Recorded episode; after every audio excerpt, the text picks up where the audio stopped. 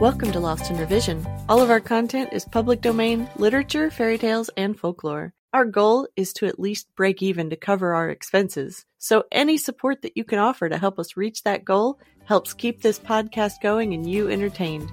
All of our music is by Nathan Hubble and is used with his permission. Thanks and enjoy the show.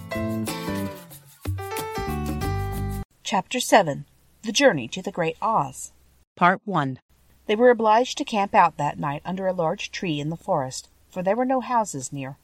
The tree made a good thick covering to protect them from the dew, and the Tin Woodman chopped a great pile of wood with his axe, and Dorothy built a splendid fire that warmed her and made her feel less lonely. She and Toto ate the last of their bread, and now she did not know what they would do for breakfast. If you wish, said the lion, I will go into the forest and kill a deer for you. You can roast it by the fire, since your tastes are so peculiar that you prefer cooked food, and then you will have a very good breakfast. Don't, please don't, begged the Tin Woodman. I should certainly weep if you killed a poor deer, and then my jaws would rust again. But the lion went away into the forest and found his own supper, and no one ever knew what it was, for he didn't mention it. And the Scarecrow found a tree full of nuts, and filled Dorothy's basket with them, so that she would not be hungry for a long time. She thought this was very kind and thoughtful of the Scarecrow, but she laughed heartily at the awkward way in which the poor creature picked up the nuts. His padded hands were so clumsy and the nuts were so small that he dropped almost as many as he put in the basket. But the Scarecrow did not mind how long it took him to fill the basket, for it enabled him to keep away from the fire, as he feared a spark might get into his straw and burn him up. So he kept a good distance away from the flames, and only came near to cover Dorothy with dry leaves as she lay down to sleep. These kept her very snug and warm, and she slept soundly until morning. When it was daylight, the girl bathed her face in a little rippling brook, and soon after they all started toward the Emerald City.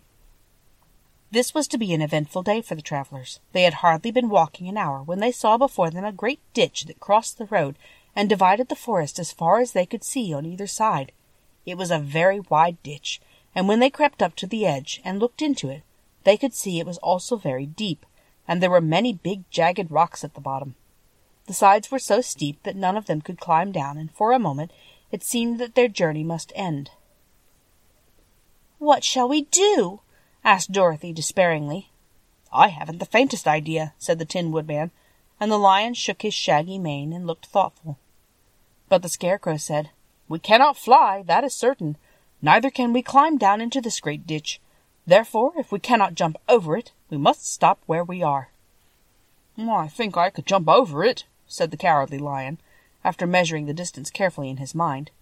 Then we are all right, answered the Scarecrow, for you can carry us all over on your back one at a time. Well, I'll try it, said the lion. Who will go first? I will, declared the Scarecrow, for if you found that you could not jump over the gulf, Dorothy would be killed, or the Tin Woodman badly dented on the rocks below. But if I am on your back, it will not matter so much, for the fall will not hurt me at all. Oh, I'm terribly afraid of falling myself, said the Cowardly Lion, but I suppose there's nothing to do but try it. So get on my back, and we will make the attempt. The Scarecrow sat upon the lion's back, and the big beast walked to the edge of the gulf and crouched down. Why don't you run and jump? asked the Scarecrow. Because that isn't the way we lions do these things, he replied. Then, giving a great spring, he shot through the air and landed safely on the other side. They were all greatly pleased to see how easily he did it, and after the Scarecrow had got down from his back, the lion sprang across the ditch again. Dorothy thought she would go next, so she took Toto in her arms and climbed on the lion's back, holding tightly to his mane with one hand. The next moment it seemed as if she were flying through the air, and then, before she had time to think about it, she was safe on the other side. The lion went back a third time and got the Tin Woodman, and then they all sat down for a few moments to give the beast a chance to rest.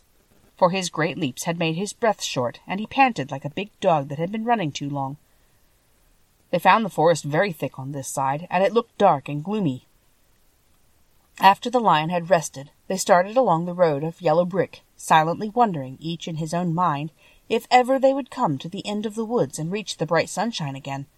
To add to their discomfort, they soon heard strange noises in the depths of the forest, and the lion whispered to them that it was in this part of the country that the Kalidahs lived. Thanks for joining us today.